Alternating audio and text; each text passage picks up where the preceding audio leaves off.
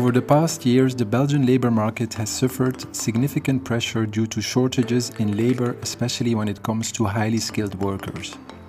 According to a publication by Voka, this year, labour market shortages continue to increase. As a result, many vacancies remain open.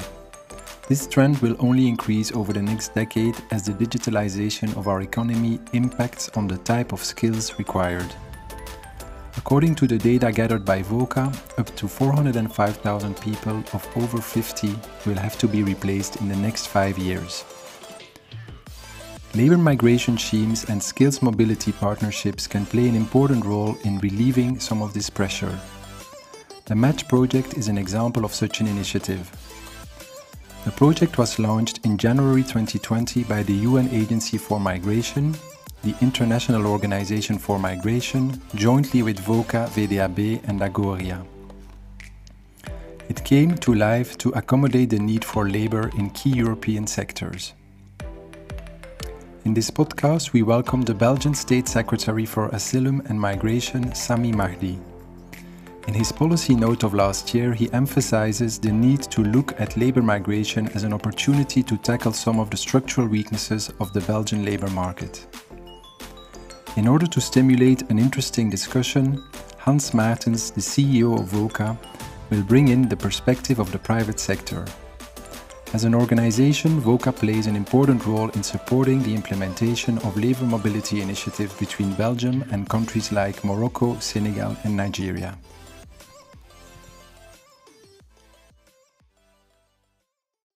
Mr. Mahdi, Mr. Maertens, welcome to our uh, podcast. I would like to uh, kick off by referring to a study uh, recently published by Voka that says that Belgium must look for solutions to overcome the labor shortages by 2030. Activation and retraining measures are, of course, central to this, but international migration uh, may also be a solution. Nevertheless, according to the National Bank's study on the economic impact of migration, Belgium is one of the least attractive countries in the EU for attracting highly skilled talents from third countries. What do you think is needed to make Belgium more attractive as a destination country for smart migration?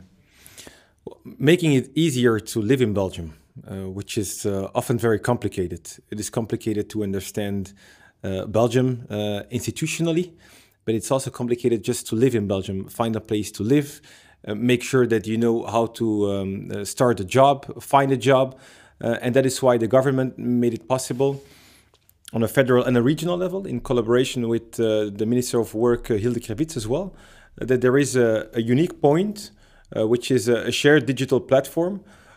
where people can can get easily a job in Belgium, knowing that, for instance, in, in, in the Netherlands, it takes a few days, max a few weeks before being able to work in the Netherlands when you have a high profile. In Belgium, it takes months. And when it takes months and you can go to just a city uh, across the border, well, then you go to the Netherlands and you don't go to Belgium. Well, Belgium has everything to offer. So making it easier for people to work here is a first important step. Yeah. Uh, first of all, I am uh, convinced that uh, Flanders and Belgium, we are an attractive region. And uh, because, first of all, we have a lot of companies who can compete internationally with the rest of the world. We have a lot of champions. Sometimes they are hidden. Uh, we don't know what they are doing, and we don't know what, what they are realizing uh, in the world. But we have a lot of companies where we, who can compete with the world. Secondly, we are an attractive region because it's here we have a good way of living in Belgium. And that's the reason we believe that to uh, as a solution for for the, uh, the, the shortage on the the labor market, we need an intelligent economic migration. And as the Secretary of State said, um, therefore we have the platform working in Belgium and it's uh, really uh, a progress in what we are doing now since uh, two or three years to attract people from abroad, um, but otherwise, I think uh, we think from Voka, the Chamber of Commerce of Flanders, uh, of Commerce and Industry in Flanders, we think and we believe that we can do it better, and certainly better because um, we see that other countries like uh, the Netherlands, Germany, uh, have a better access to their labor market uh, from abroad uh, than we have, and we are hopeful that we, together with the Secretary of State and with the Flemish Minister Minister of Labour that we can improve uh, the procedures. Indeed, yes, thank you. So, indeed, a lot of things have been done to simplify also the administrative processes in Belgium in the in the last few years. Now, it appears that still, you know, a number of small and medium-sized companies are often uh, unable or find it more difficult to attract uh, foreign talents. Um, what do you think, Mr. Maertens, are the reasons for this? And is there a role for Voka in, for instance, assisting these uh, smaller companies with their international recruitment uh, processes? As said before, um, we see a problem uh, by the SMEs um, because the procedures are uh, very difficult, uh, sometimes too long, uh, too complex. And we hope that we can uh, simplify uh, these procedures together and on the other hand, from Voka, we have a lot of uh, information ses sessions, we have a lot of projects to encourage, to stimulate our SMEs to, to, to see how they can attract uh, uh, people from abroad and also how they can stimulate economic migration. Because if you want to solve our main problem, and it's the, the shortage on the labor market, then we need in the future uh, an, an, intelligent uh, migration, and uh, we have to, to support the SMEs in this project.